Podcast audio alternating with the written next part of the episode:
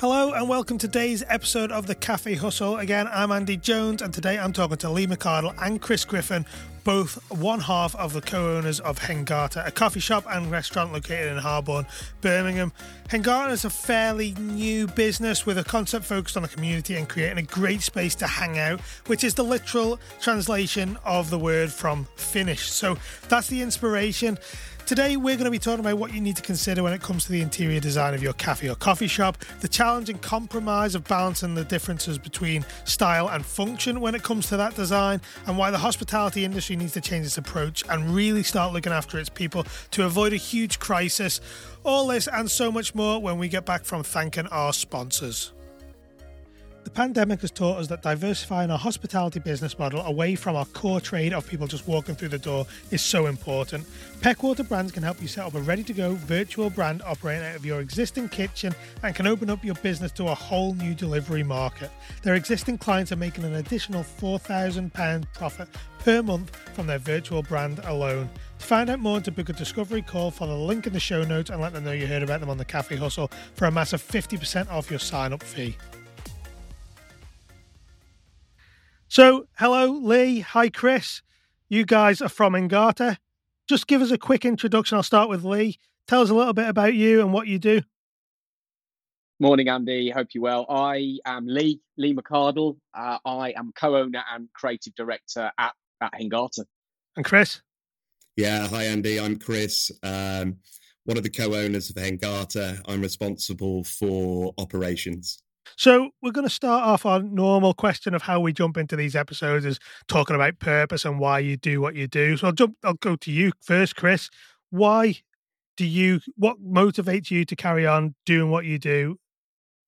Um, what motivates me and, and what motivates me to get up in the morning and work incredibly hard on uh, on on Hengata um, is I, have been in the in the industry uh, twenty plus years now, and the majority of the time, uh, my time in the industry has been working for big corporates. I've worked at Compass Group, um, I've worked at Mitchells and Butlers, I've done consultancy for large hotel groups. And um, in all honesty, I think I've probably done okay uh, in, in, in my endeavors uh, and, and, and really want, but, but, but in those large organizations, very difficult to, to, to make changes quickly. And, and what motivates me is um, being able to apply everything I've learned, but be a bit more, um, bit more nimble, fleet of foot, uh, to be able to make changes almost on a daily basis that drive customer satisfaction and revenue. Yeah, I think it is, and like certainly for entrepreneurs, like you hear stories about people when they leave being an entrepreneur and go back into working in the corporate world, and it's just like a lot of people, their head implodes, doesn't it? Because it just go back to this juggernaut of an organization that doesn't change and it's it just gets so frustrating oh andy i did exactly that so um, I, I, did work uh, for a couple of smaller businesses for a period of time and then kind of got seduced by you know the nice car and the and the paycheck and all that wonderful stuff. I hope I didn't come across as grotesque then, but you know it happens in life, right? And uh, yes, I'm, I'm, kind of fed up of writing board papers and uh, waiting six months for something to happen. It's uh, um, it is quite frustrating. So my head imploded, which is why I'm back doing something a bit more creative. Yeah. And how about you, Lee? What tell us a bit about what motivates you? What gives you the drive to do what you do? Yeah, sure. I, th- I think personally, well, in principle, it should be an easy question, but I actually had to give it some thought. Um, similar story to Chris, really. I've worked for large matrix organizations, and I think it took me a, a long time to uh, fully comprehend that that some of those things, aspects of those roles, wouldn't necessarily make me happy.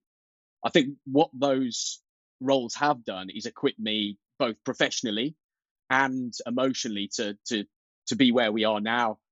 And I'd have to say, my, my dad's small business, so stems back to childhood.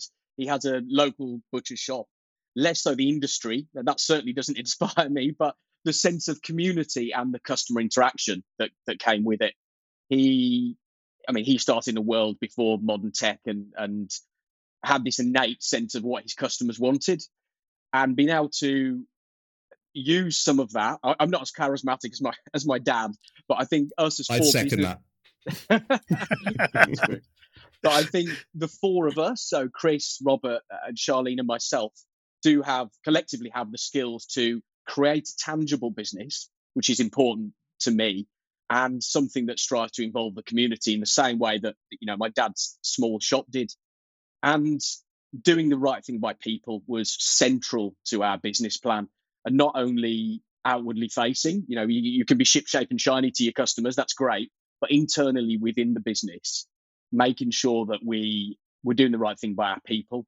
Our managers in particular, we see as being absolutely integral to the growth of of the business. So that certainly drives me. And then on a day to day, more of a, an ops level, I think the the service cycle and how we interact with our customers, as I alluded to with, with my dad's shop, we we've all been out for dinner and perhaps had good experiences, bad experiences. For me, the the lesser experiences are those usually restaurants owned by larger conglomerates, and the service can be quite prescriptive. And I think that's born from customer profiling. They go, you know, go to the nth degree, and I've been part of that as well. So I know that the mechanics behind it. You go to the nth degree to understand what your customer wants, but a consequence of that is it can come across as being insincere. And as an independent business, you know, we want to be different and we want to see what triggers each of our customers rather than collectively, because we all experience food and differently. So that's really important. So I suppose similar to how Chris described it, he's been able to make quick change and be reactive to situations. That those things, I think, in a nutshell, are, are, what yeah gets me up in the morning. And my daughter, we had, we had a quick conversation off air. So on a personal level, you know, she's she's the apple of my eye without getting too mushy. But she still talks about daddy's restaurants. I think if I'm if I'm making her proud, then I'm, I'm sort of winning at life. Let's say. Yeah, it is, and I like it's the same for me as well with my little daughter. It's we can't even go near where because obviously I've sold the cafe now. We can't go near it anymore because it's still daddy's cafe, and it's like well, trying to explain to her we don't quite do that anymore.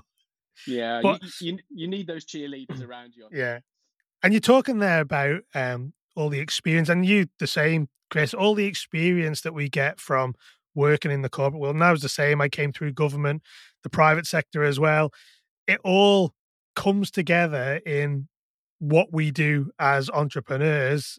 You learn, like a, a lot of people I know, young people, that's what they want to do. They want to be entrepreneurs. But I think there's a lot of lessons that can be learned generally in the workplace, working for someone else when there is a little bit less pressure on you than the huge responsibility of making sure a business is is viable, isn't it? It's there's so many things that we can we pull on from outside. It's interesting. I, I, I think I, I think uh, well, for, for me at least, I, am talking personally, uh, I feel almost the same level of pressure, but it's a very different pressure. Um, so uh, let, let, let's face it, opening a new restaurant is a, is a challenge. It's a, it's a challenge financially. It's a challenge in terms of building your advocate base, getting everything right day in and day out. It, it's not an easy job. You know, that's why so many new restaurants uh, do, do um, unfortunately fail. So I probably have the same stress levels, but I just stress about very, very different things. Um, you know, so, certainly this month is we need a good week. We got payroll on Friday, you know, whereas in my, in my, in my previous role, those were just a given. You're always going to have more than enough money to pay your team. So very yeah. different stresses yeah, we're talking about we've got people's livelihoods now, haven't we? As business owners, you that's what we we do. So let's talk a bit more about Hengata then, your restaurant. Let me know. So let's talk around the concept of it then. Lee, I think you're your best place to talk. Just tell me a bit more about what it is and what the, the restaurant's about. Sure. So I, I, touched on the importance of, of community to, to me personally, and, and, certainly us as a business. And in our initial business plan, there's there's plenty of outreach programs. Chris might talk about um, engineered food wastage to, to feed local homeless charities, and really putting our arms out and saying we're more than just a restaurant. We're we're a hub um, that wants to do the right thing by, by our people and our community. That is something that is we, we will absolutely pursue we want to make sure that we're operationally sound and we're delivering fantastic service, fantastic food on a consistent basis. So that's our focus now. So in terms of in terms of the concept for the restaurant, it's built around this idea that our doors are open Hengata literally translates to hangout in, in the Finnish language, and that's how we want people to navigate the space. I'd be lying if I said we didn't have a, a target customer. And I think it's important that you can't always be all things to all people. That being said, we think we have enough about our offer from building a, a coffee culture to our brunch, our evening service, and our drinks to have have that broad appeal. So I think when we say we're we're inclusive, you know, we genuinely mean it. We we know that food and drink is always the star. We also know as restaurateurs that there are many other touch points that make up the customer experience in its entirety. So that for us has been little pockets of intrigue with the design in the physical space, branding, curating the perfect playlist, which for us, um, incidentally, is mainly 90s hip hop throwbacks and, uh, and dance hall, neo soul, funk. Um, but coming back to food and drink, provenance and locality is is pivotal. We know our suppliers by name from Roger Brown on the high street, the butcher serving higher welfare meat, to our, our wine merchant down the road in Digbeth doing great uh, biodynamic products, and our coffee roasters, you know, next door to us in Leicester. But I thought it was an interesting question because concept to me means something different than its actual definition. So I looked it up, and by definition, concept is an idea that helps to sell a product or a commodity. For me, and I think for us collectively, I, I prefer to say that the concept is something that makes people engage, be inspired, or feel something. I think if those things are in place, then the commercial angle and those sales should should come in turn and look after themselves. So, in a nutshell, where the concept is it's built around it's built around our food and drink offer as you'd expect for a restaurant, but, but it's more than that. We want to be we want to be known on the high street for um, doing the right thing from a philanthropic point as well. So lots of things in the pipeline on that front. You touched on music there. What? Yeah. Tell tell me a little bit about how that influences. It, certainly in your venue, how does that influence the feel of the venue? Oh, it's. I mean, I can't remember the exact um, statistic, but someone did a study on playing um, classical music in conjunction with wine. And there was there was a, um, a focus group, and the sales when playing classical and drinking wine went up something like 400%. So, you know, it, it, it's our playlists are carefully curated with our, with our customer in mind and hopefully given a bit of our personality as well. But the space, I'll probably talk about the physical space more later on, but it's a vast school hall. Um, we did things to make it cozier and but ultimately we wanted to bring a city feel to a uh, provincial suburban restaurants, and music is, is a great way to, to do that. And I think at the core, our target customer are probably not dissimilar in age to us. So, you know, those, it could be a flippant throwaway comment, but those sort of uh, hip hop throw um, throwbacks, those 90s tunes really resonate. You know, it takes you back to a place. Uh, so that's why that was particularly important to us. Yeah. And I know you mentioned there about the food wastage. Chris, what is what do you do with your food waste then? Is this as part of your community uh, impact that your restaurant has? Is this what I think Chris uh, Lee mentioned something about home homeless people? Yeah. So I mean, I, as you can imagine, tw- 20 years ma- mainly working in the food side of the industry. Um, I've seen a lot of waste in my uh, in in my career, and what we wanted to do is we, at the Hengata is we wanted to build waste into recipes rather than it being a negative byproduct of poor practice. Um, so all of our costings allow us to keep something back and what we keep back we, we can then use uh, creatively to be able to um, produce you know really tasty uh, hot, nutritious dishes for, for those in society that, that, that need that level of support. And it's not just about homeless people. It's you know there are there are there are many different difficult different challenges out there, uh, and food um, uh, it, it's fantastic in giving people a, a, little lift. Not only is it so vital, you know, to, to, to stay alive and to stay healthy, but it, I think it's also really important from a mental health perspective. So, so, so that's how we're we're managing it, Andy. What what I would would say is is for absolute transparency, we're on a journey with our more philanthropic activity. Um, so I think there's a lot more we can do in this area still.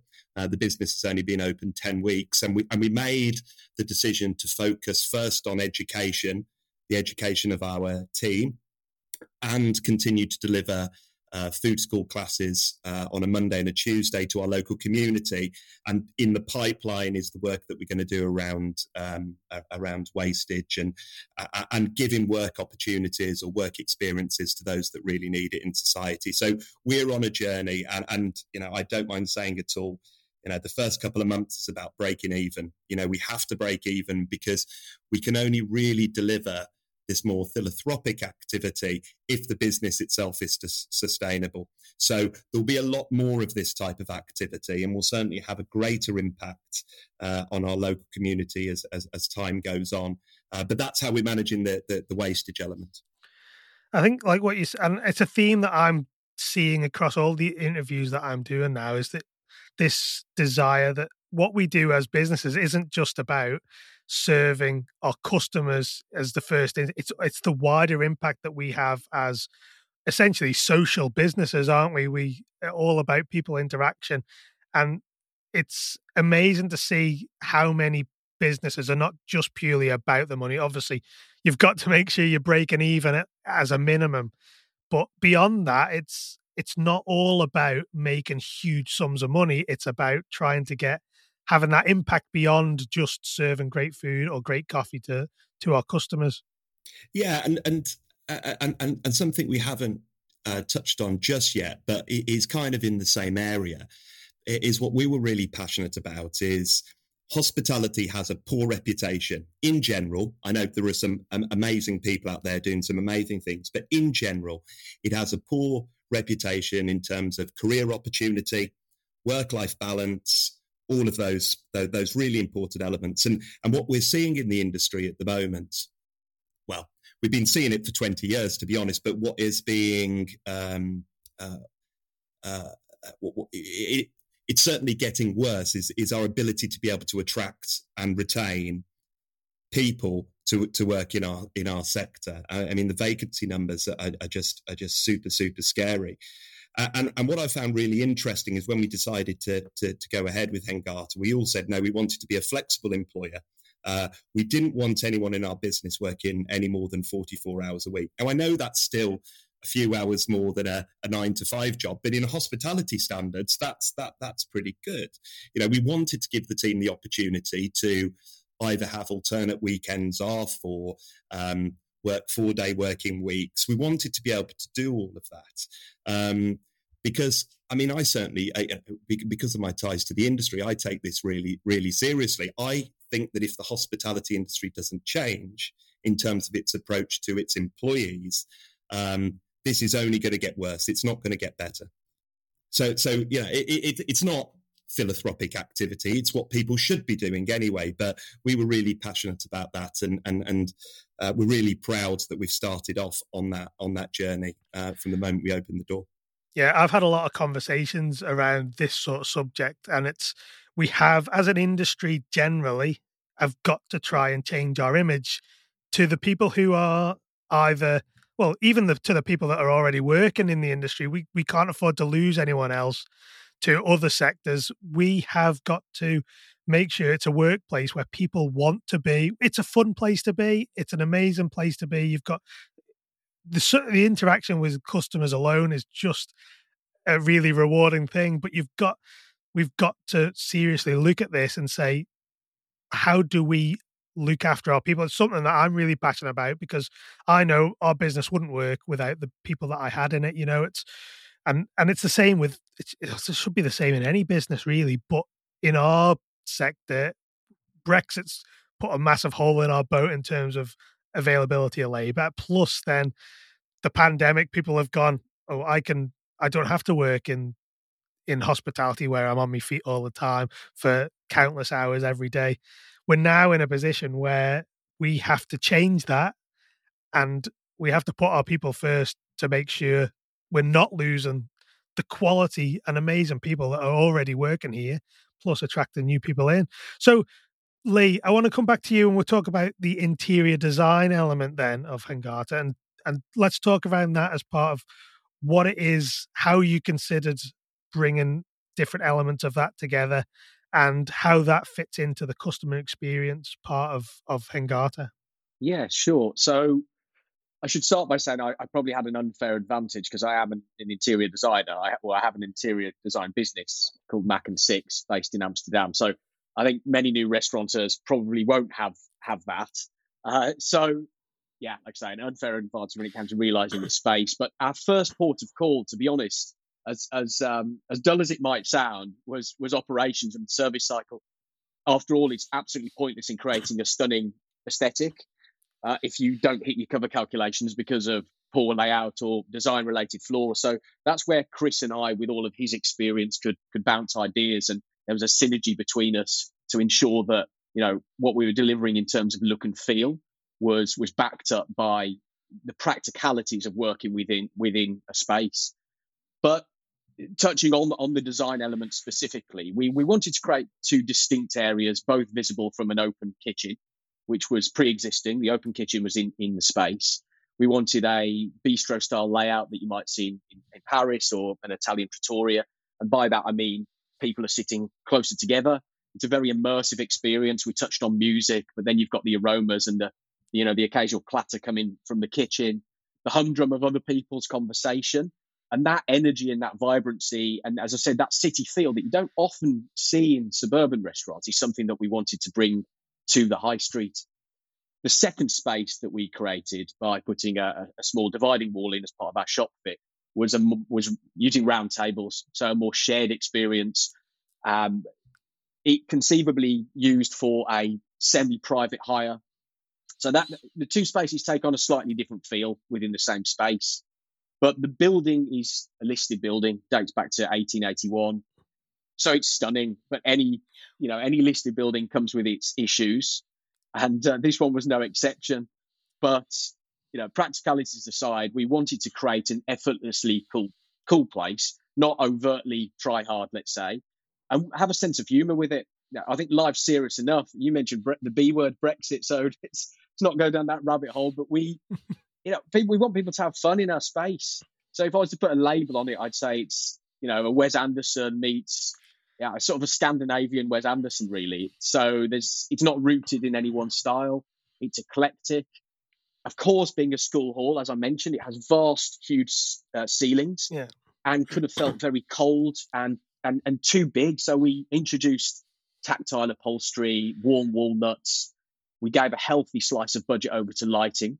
Lighting can be a real difficult nut to crack, but yeah, you can have Michelin star food on the plate. But if you have, if you feel like you're under interrogation because you've got half harsh LEDs over your head, then the two things don't marry up. So lighting was a focus for us, which incidentally was stuck in customs three days before we were opening. So that was fun. Um, that being said, we turned the whole project around in five weeks. So it was uh, not through lack of planning, but just circumstance. So yeah, we were yeah. there until 3 a.m. with the trades, trying to keep things buoyant. And then now we have the foundations for us. It's about layering on. And by that, I mean the artworks and the curiosities. I don't think there'll be a point where I say, okay, we're finished with the concept now. We can down tools. Everything looks great. The space will evolve. And I'm glad we worked with the building. So we have those foundations in place. We didn't work against it. We didn't fall into the trap of over designing and essentially compromising the integrity of a building that will yeah well, it was there before us and it will be there after us. So that was really important to us, just bringing out the, you know, the, the DNA and the architectural elements that were already in place. Yeah. I'm I'm so, a building surveyor by background and it's, it's amazing and it always amazes me when you see people go into these old buildings that have got so much character and they suddenly start to basically block out all of that character and like you say as soon as you start working against an old building like that, and obviously yours is is listed, but when you start working against any old building, generally they fight back and they cause oh. you more trouble than than they would do otherwise. Yeah, yeah, hundred percent, hundred percent. So it's. Just, I just want to touch on lighting. So yeah. you mentioned that. Just talk us through what people should be looking for when it comes to lighting, and obviously that changes depending on the time of day. What have you guys considered or is that something that fits into your business? Yeah, absolutely. I mean, for a start, I mean the light you mentioned that the, the light changes dependent on the day. That's that's absolutely the case. And with that, I'd say anything that goes on the wall by way of paint, do all your tester pots on the wall and then have your lighting in place to see what it looks like on a you know a winter's evening at 6 p.m. Um, versus when you've got loads of natural light in the summer. It's, it's crucial. Overhead lighting and making sure there's uh, peaks and troughs, so you have good functional lighting, but then you have mood lighting. We have a lot of wall sconces in in our space. You know things like if you have a projection from a wall sconce, if it's going to cast a shadow on top of the dining table on someone's head, it, it sounds really practical, and it is. It's basic, basic stuff. But the amount of people that come to me as an interior designer in my business and say, "Oh, you know, what, why isn't this working?" And it's it's often rooted in something really simple. So, you know, it's it's part of the reason that I enjoy working on commercial projects is that you can apply, you know, more science to it, more rhyme and reason, and you know, going a step further, apply data and analytics when you're doing your own property. Anyone that has done will know that sometimes heart rules head. So once the the practical elements are taken care of, it narrows your design decisions, um, and that's a, absolutely the case with lighting. You know, we wanted some statement pieces, but you know, the functional lighting needed to work. Um, with, everything's on a dimmer, so depending on when when people we can create a different mood, and that was also something that was really key to to our concept. Yeah, and in terms of acoustics as well, you you're in a in an old school hall, and I know yeah. certainly from my cafe that was a big challenge of ours. It was it wasn't a big, uh, massive, huge space, but it was just a very hard space when we took it over, and it was the it was very the acoustics were not great. Yeah. just tell me how that can impact on on the guest experience. I mean, the slightest little thing can can detract from the whole 360. You know, you only have to look at uh, TripAdvisor or Open Table reviews. You know, we fortunately people have been kind, but you can suddenly the ambience can score a one instead of a five because for that reason because the acoustics aren't good. So, you know, it's just attention to detail. For us, a good sound system is something that we'd like to work towards. But like most people, we didn't have an endless budget. Uh, so, if, if, truth be told, they're Chrissy's old Sonos speakers that we actually we they fill the space quite nicely, and it's a yeah. rich sound. What we did to minimise that, you know, the impact of an echo or a tinny sound was introduce loads of upholstery and and, and tactile fa- fabrics to to deaden deaden the sound. Uh, and that's worked fairly well. But as with all these things, it will certainly be something that we revisit and, and improve yeah. on over time. And obviously, uh, it, is, it is it is funny that we're using my household um, uh, sound system to to give the restaurant the, the right ambience. And I, I, don't know. I find this funny. It's it's probably not funny, but if you go into our system at Hengata, the speakers are still named kitchen, office, dining room. Do you know what? Uh, this is just ex- exactly the same as me. I had the Sonos speakers in our cafe, yeah. it was exactly the same. Kept the name. The worst yeah. thing was you had the the customers in initially and said, "Oh, I can get onto your onto your speakers." Suddenly, you've got Taylor so luckily, luckily they didn't take advantage of that, so we sorted that. Um, so you're talking there initially, Lee, about the the crossover between uh, function and style. Uh, yeah, just between both of you. How did that work? Did you two work very closely in developing obviously the operational side first? Because that has like you say that's got to be right before you, you you bring the style elements in. Talk just let me know about how that relationship worked what challenges there were in coming to what or your final solution. I'll start with chris. Yeah, yeah well I, would start by saying you know luckily um, or unluckily let's say luckily for now um, i've known lee for, for 30 uh, 30 years. Um, and, you know, he, he, he, showed me around my, my primary school when I, when I moved, uh, I moved to a different school. So, um, uh, uh, uh and although he can frustrate the life out of me from time to time, uh, what I will say is he's very, very good uh, at his job. So, uh, not not not blowing too much smoke up there, Lee, but but it, it, gave me a starting point where I had trust, and yeah. I, and I think when you're working with external um, third parties or consultants, it's very difficult or almost impossible to have that level of trust to yeah. begin with. Um, but we had that from from the beginning. So our process was was really starting at, Lee was doing some work on branded concept. I was doing some work on numbers. Well, how could we make this this venture sustainable and, and, and hopefully profitable? And then we came together to join those two things. We knew how many covers we needed.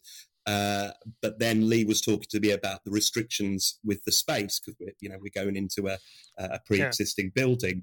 So it really was a collaboration um, from from day one. You know, Lee would maybe come up with a design idea, and I'd say, we could lose two covers if we do that, Lee.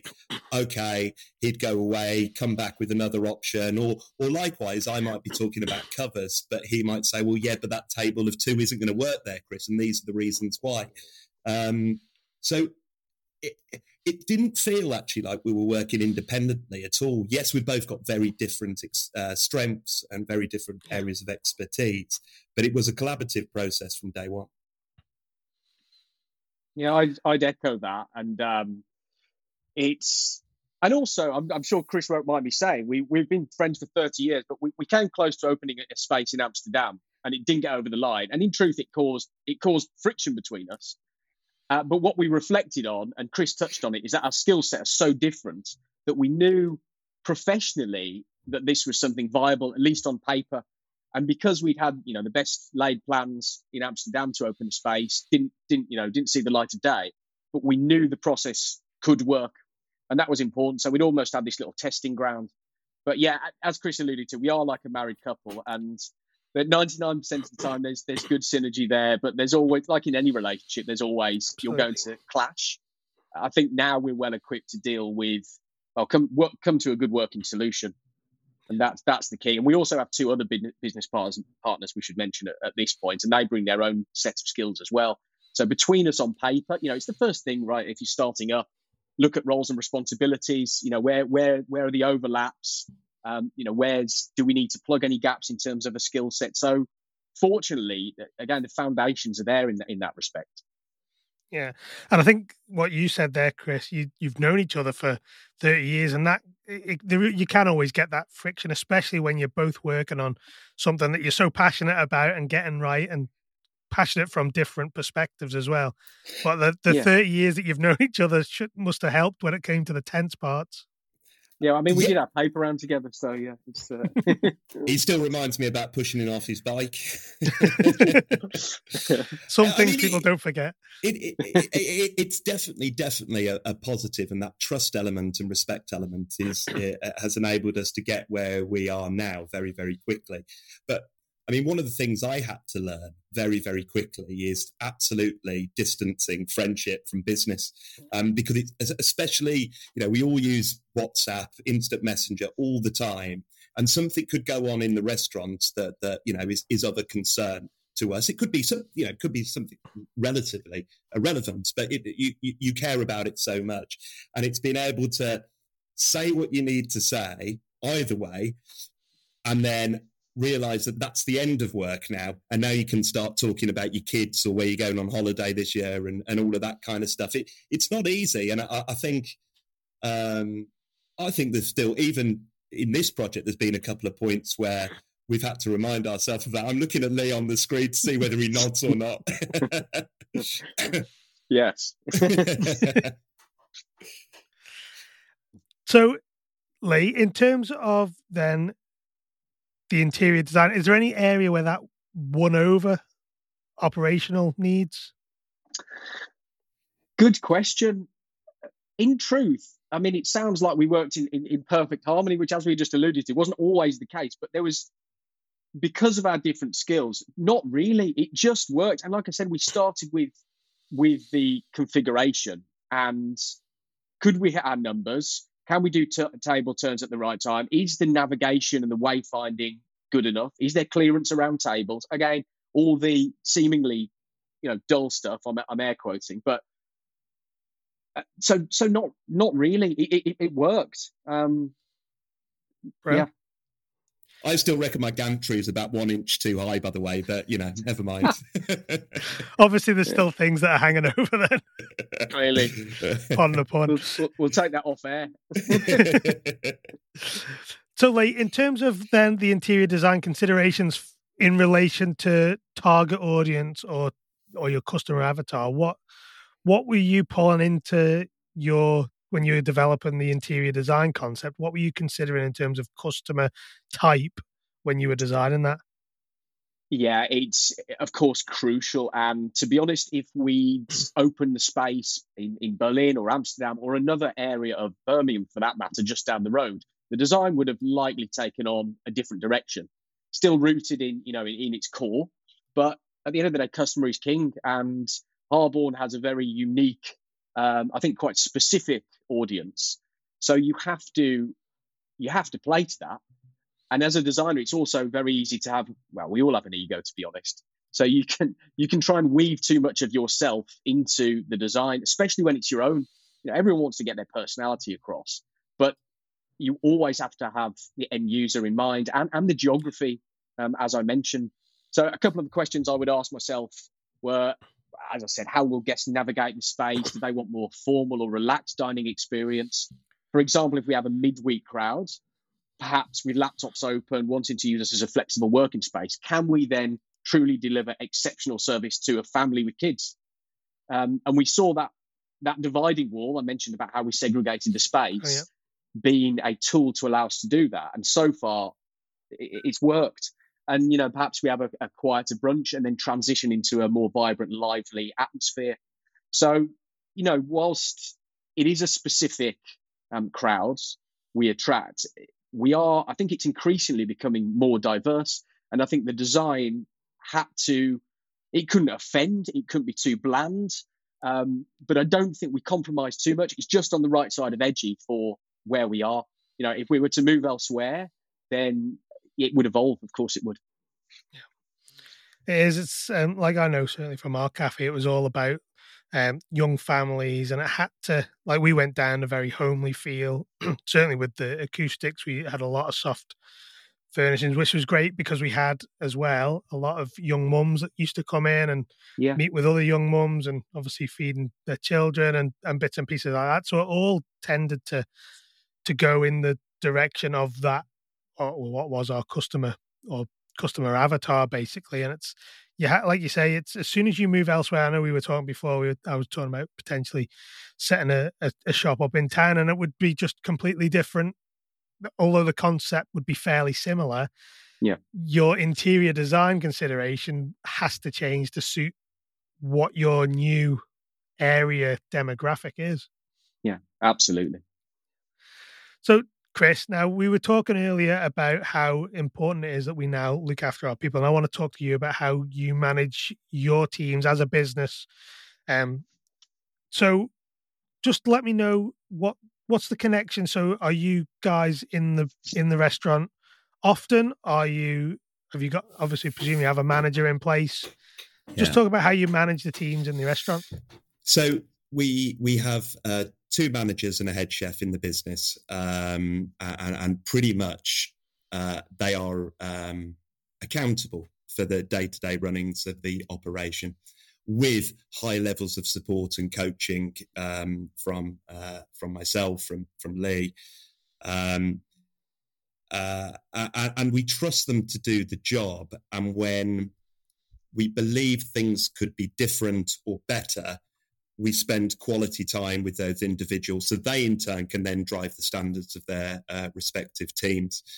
Um, we've got quite a young management team really. Um, we recruited based on um, well behavior over experience um, or, or, or, you know whatever experience you can pick up off a cv um, so we wanted the characters to be right. We wanted them to have integrity. We wanted them to have a personality that we believe would add value to the business. So, in terms of how we manage and lead that team, it's very much about enabling them and showing them it's okay to be themselves within the working environment. We're not overly prescriptive, but that we have really high standards but we will help them get to the position that we all want the business to be at. So, in terms of of the of how you motivate them, how what's the sort of day to day interaction do you have with with those guys? Yeah, well, I mean, I'm there probably uh, three or four days a week, not not not for full days, but I always try and make make an effort to come in, um, even if it's just for a couple of hours to to, to ask how everyone is. Um, I think to motivate, you have to be very responsive and understanding of the questions that are coming your way. It can be really tough, can't it, when you're trying to juggle so many things and you know, there's question after question after question coming. But if you take a step back and analyze that those questions are coming from a good place, not from a place where people want to frustrate or overwhelm you, then you have to force yourself to make time um, to to get back to people with with well considered um, answers. And sometimes you have to tell people no, right? But it's important that you explain the why why we are not doing something or why we can't do something at this moment in time, because that builds competence and it it builds buy-in.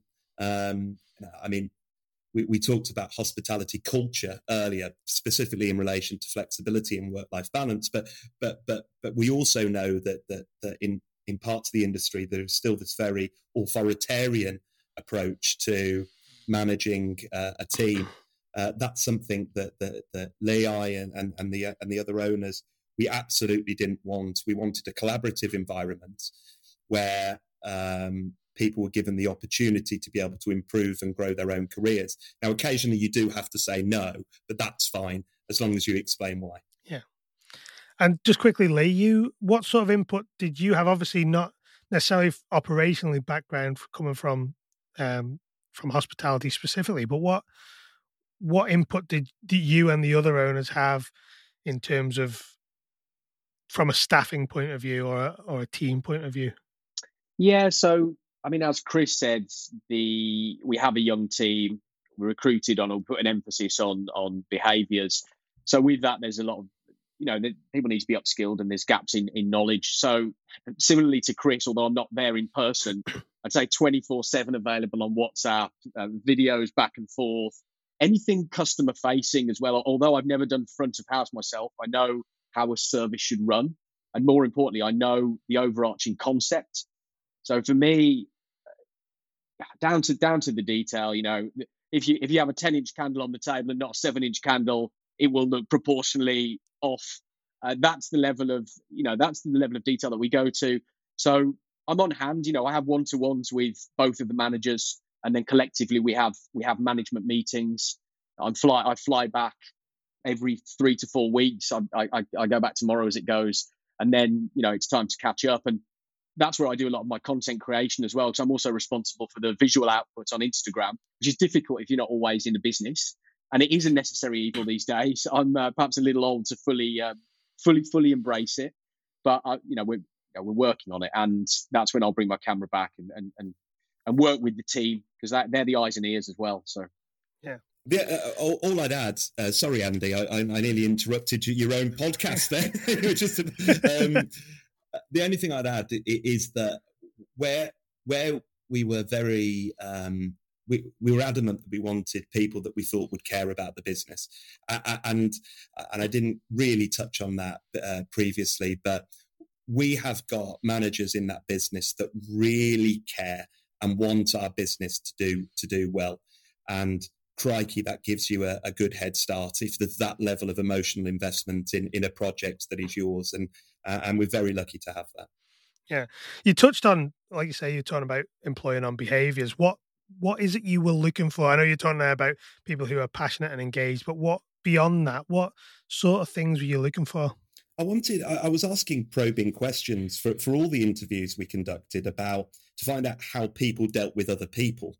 Um, I didn't want there to be um, conflict or, con- continuous conflict within the business. So I was very keen in understanding how resilient people were uh, and, and, and, used, you know, and, and used specific questions to try and draw out um, how people respond to situations when things maybe aren't going well uh, and how therefore they deal with people when they're feeling under pressure. Hospitality, as, as, as, as we know, can be a bit of a, a pressure cooker. You know, on a Saturday night, you're on your second cover turn uh, for whatever reason something might have gone wrong, um, it can be quite stressful. if you're dealing and well, if you're communicating with each other in a in an effective and professional way, it makes the job so much easier, and it's so much better for the customer experience rather than hearing uh, chefs or, or managers, you know, be, be be disrespectful or shouting at their team. So it, it was through careful questioning really to to to, to bring out res- resilience. Know how people communicate with one another, and whether there was a learning mindset in, in the individuals that we were looking to recruit. Yeah, and you're talking, you touched on you coaching them through, and and invariably as business owners, we're not just business owners, we are coaches. We're we're HR managers in terms of personal development as well. What what sort of coaching have you done with your teams to to try and help them to be like you say you you recruited them based on their resilience but have you had to try and guide them through certain situations and and, and other things like that? Yeah i mean the, the, the one that springs to mind is um, having having just your restaurant eyes on all the time. Sorry to say i know that's a horrible horrible phrase but you know looking at the space like you're a customer rather than a manager um, and doing and, and, and walking through that process with the individuals rather than just saying this is wrong this is wrong this is wrong you know how, how do you feel about the environment currently what would you change? Is there anything you'd adapt? Is there anything you iterate? What does the lighting feel like to you today? You know, it, it's it's that approach rather than the tell without the why, uh, because I, I, I, I, think that's that's coaching, and, and I think that just brings on uh, competency and, and and understanding over time. True, and I'd add to that, Chris. You know, if we were too prescriptive, uh, you know, during the onboarding sessions and the inductions, I don't think we'd have the people that, that we have because they sensed that we were open and we mentioned how integral they are to, to the future growth.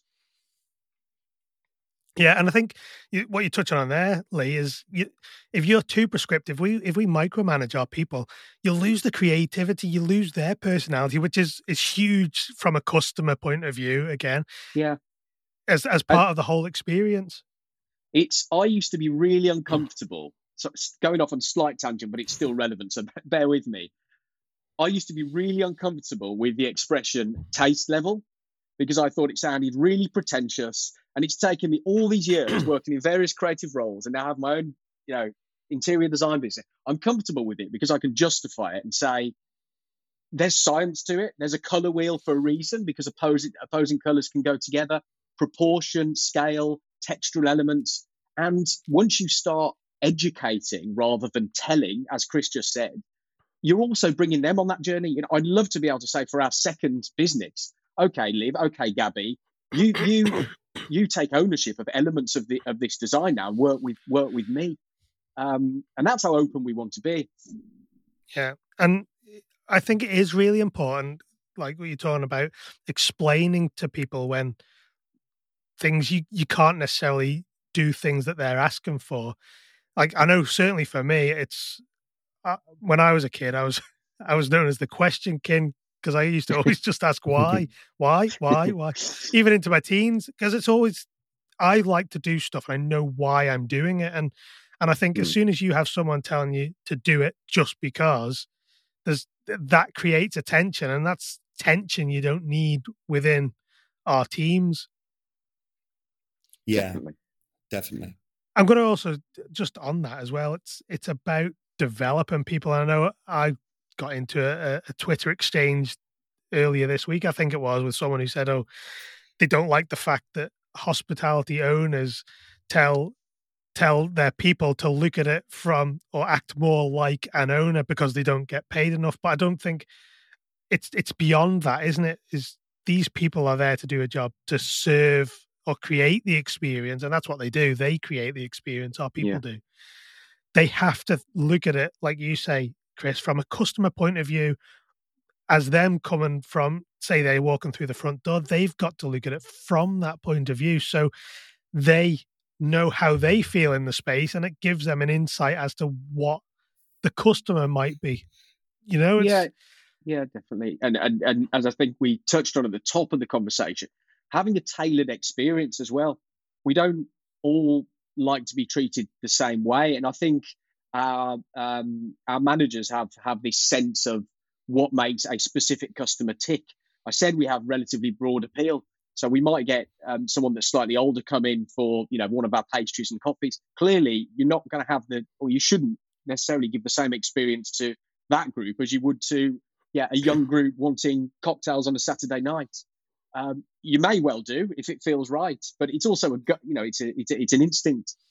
Yeah, and it is it's it's a skill that it's not easy to for for people to sometimes develop. Is it is to be able to read a customer when they come in and know what they want. It's it's the sign of a really good wait staff is that they yeah. can know what a customer wants before yeah. they have the opportunity to even know themselves sometimes. Absolutely, no, it's key, and we're, we're lucky. We're lucky in that respect. yeah. Yeah, and uh, but but also being being brave enough to ask the customer the question right in your own style. Uh, you you you normally because it is very difficult to just read if you're not having interactions, but you can normally tell after your first interaction what type of service this table or this individual uh, is going to want to experience. So it's it, it, it's asking the right questions at the right time and then being adaptive and tailoring your own style based on that initial uh, interaction. I think. Yeah, I want to just quickly touch on systems. And I know Lee mentioned at the very start of the um, uh, episode about having people that are you don't want them cookie cutter sort of oh hello welcome to Hengata and the same phrase every single time. But what have you done in terms of developing the systems? Have you developed any systems, written documentation, anything like that yet? Are you at that stage? Uh, not really. No, no. Um, m- most of our, uh, our, our, our training has been done via coaching, so yeah. um, it, has been Lee or I working with the team um, and getting them to practice and not feel like there's going to be a negative consequence if they get something wrong. Yeah. You know, what we, we do have a uh, there's a couple of uh, younger girls that work on our on, on our restaurant floor, and they are it's their first jobs. You know, they've, they've never had jobs before. It's you know it's their their very first working experience, and but we there was something about their personalities that we just loved, uh, and and we had to make them feel comfortable to fail. Um, and through then walking them through the experience live when there are guests in the restaurant, eating, drinking, and almost showing them how or, or, working with them on how we adapt our approach through osmosis and through positive reinforcement we, we've got something that is really quite natural now. And I, I, think it's one of the things I'm, I'm most proud about is that you do have a slightly unique experience depending on who's serving your your table. You know there are some critical things. You need to make sure that people are really happy.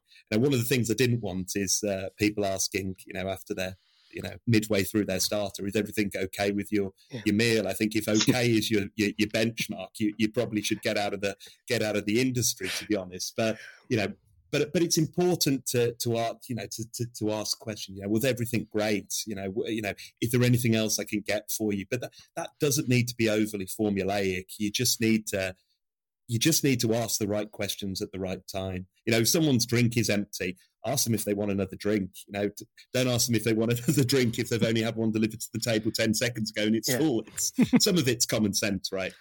Yeah. We're also, I, am go on, Lee. Sorry, sorry to interrupt. We're also, we're one business. So, like I said, we, we can be reactive and we can give that time and dedication to our team.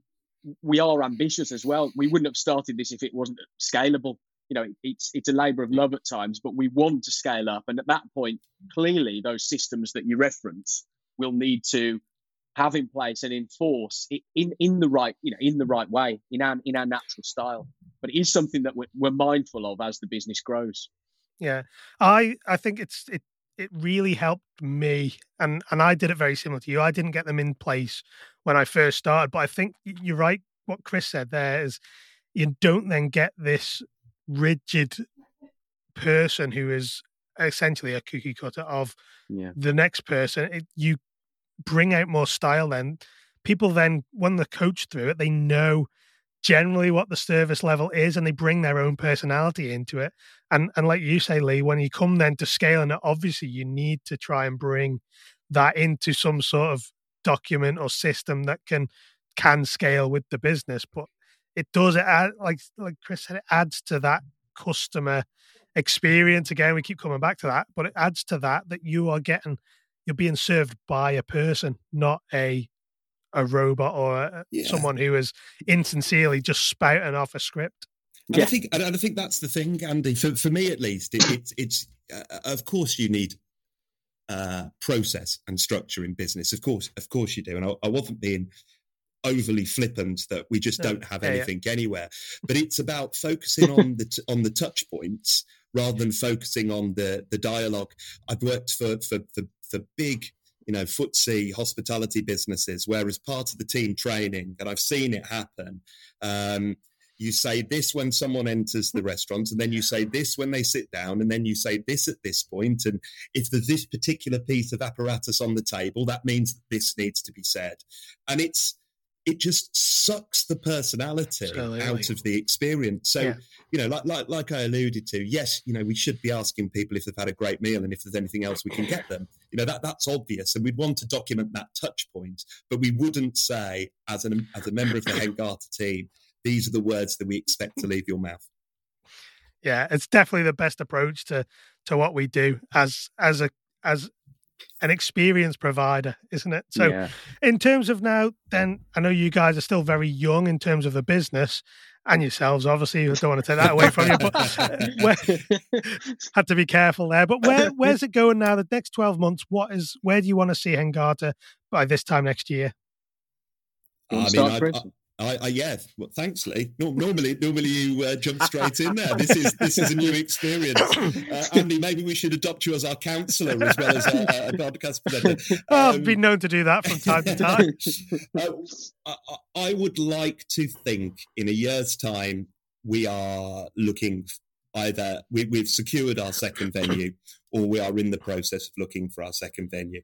It, it, it, we want we we believe we will break even in terms of the month's revenue versus expenditure this month.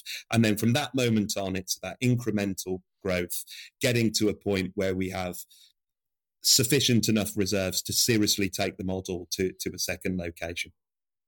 And where are you looking in terms of location? Is it going to be nearby or are you going to go a little bit further afield I, I, think to begin with, relatively near. You know, clearly we need yeah. enough distance so that we don't end up cannibalizing. You know, one another. each restaurant doesn't end up cannibalizing one another.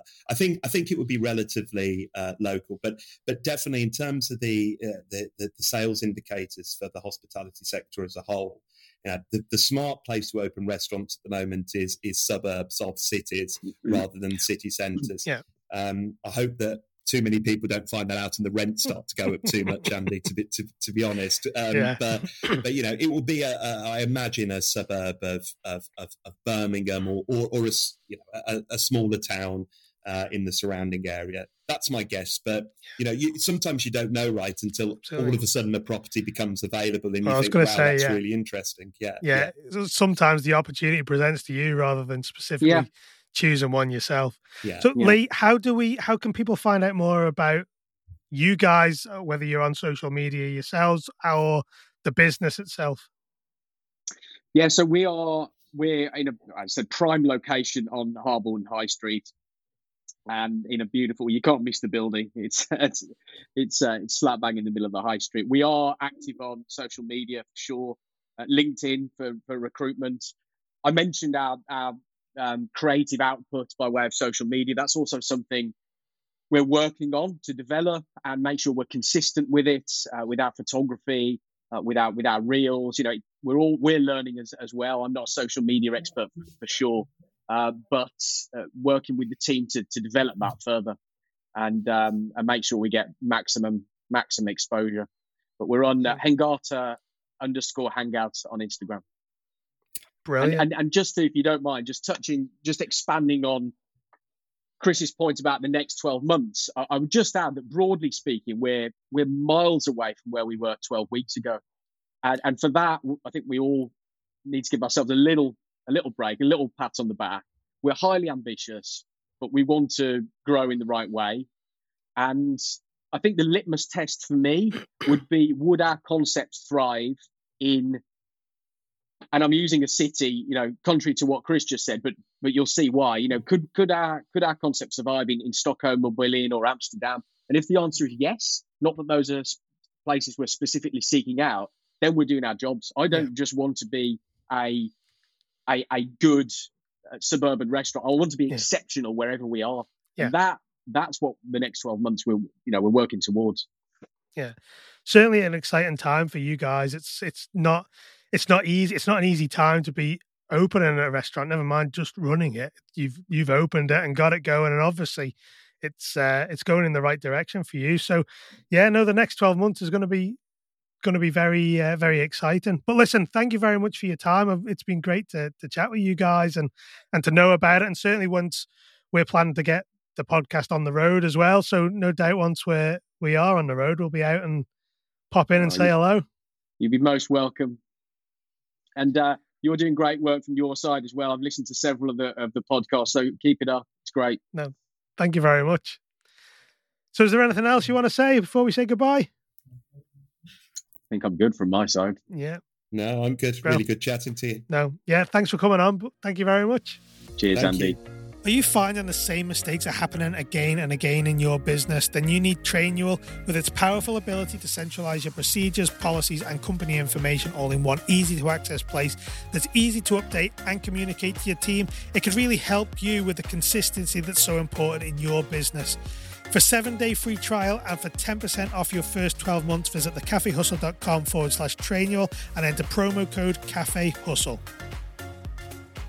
It was really great to chat with Chris and Lee there, all about Hengata and all about the, the things that went into the pot when it came to developing their concept, their interior design, and what they were doing operationally. And it was ace to see the interaction between the two sides of the, the one from the design point of view and the other from an operational point of view, and making sure that everything worked together because ultimately the space has got to work rather than just look really, really nice. So Another thing to consider as well is, is what Chris was talking about in terms of the flexible approach to their staff, and that's another another string to our bow in terms of what we can do to look after our staff better. Because especially considering the the situation the hospitality industry is in, we need to really make sure we're we're keeping an eye on our staff, their mental health, making sure they're happy and, and looking after them fundamentally.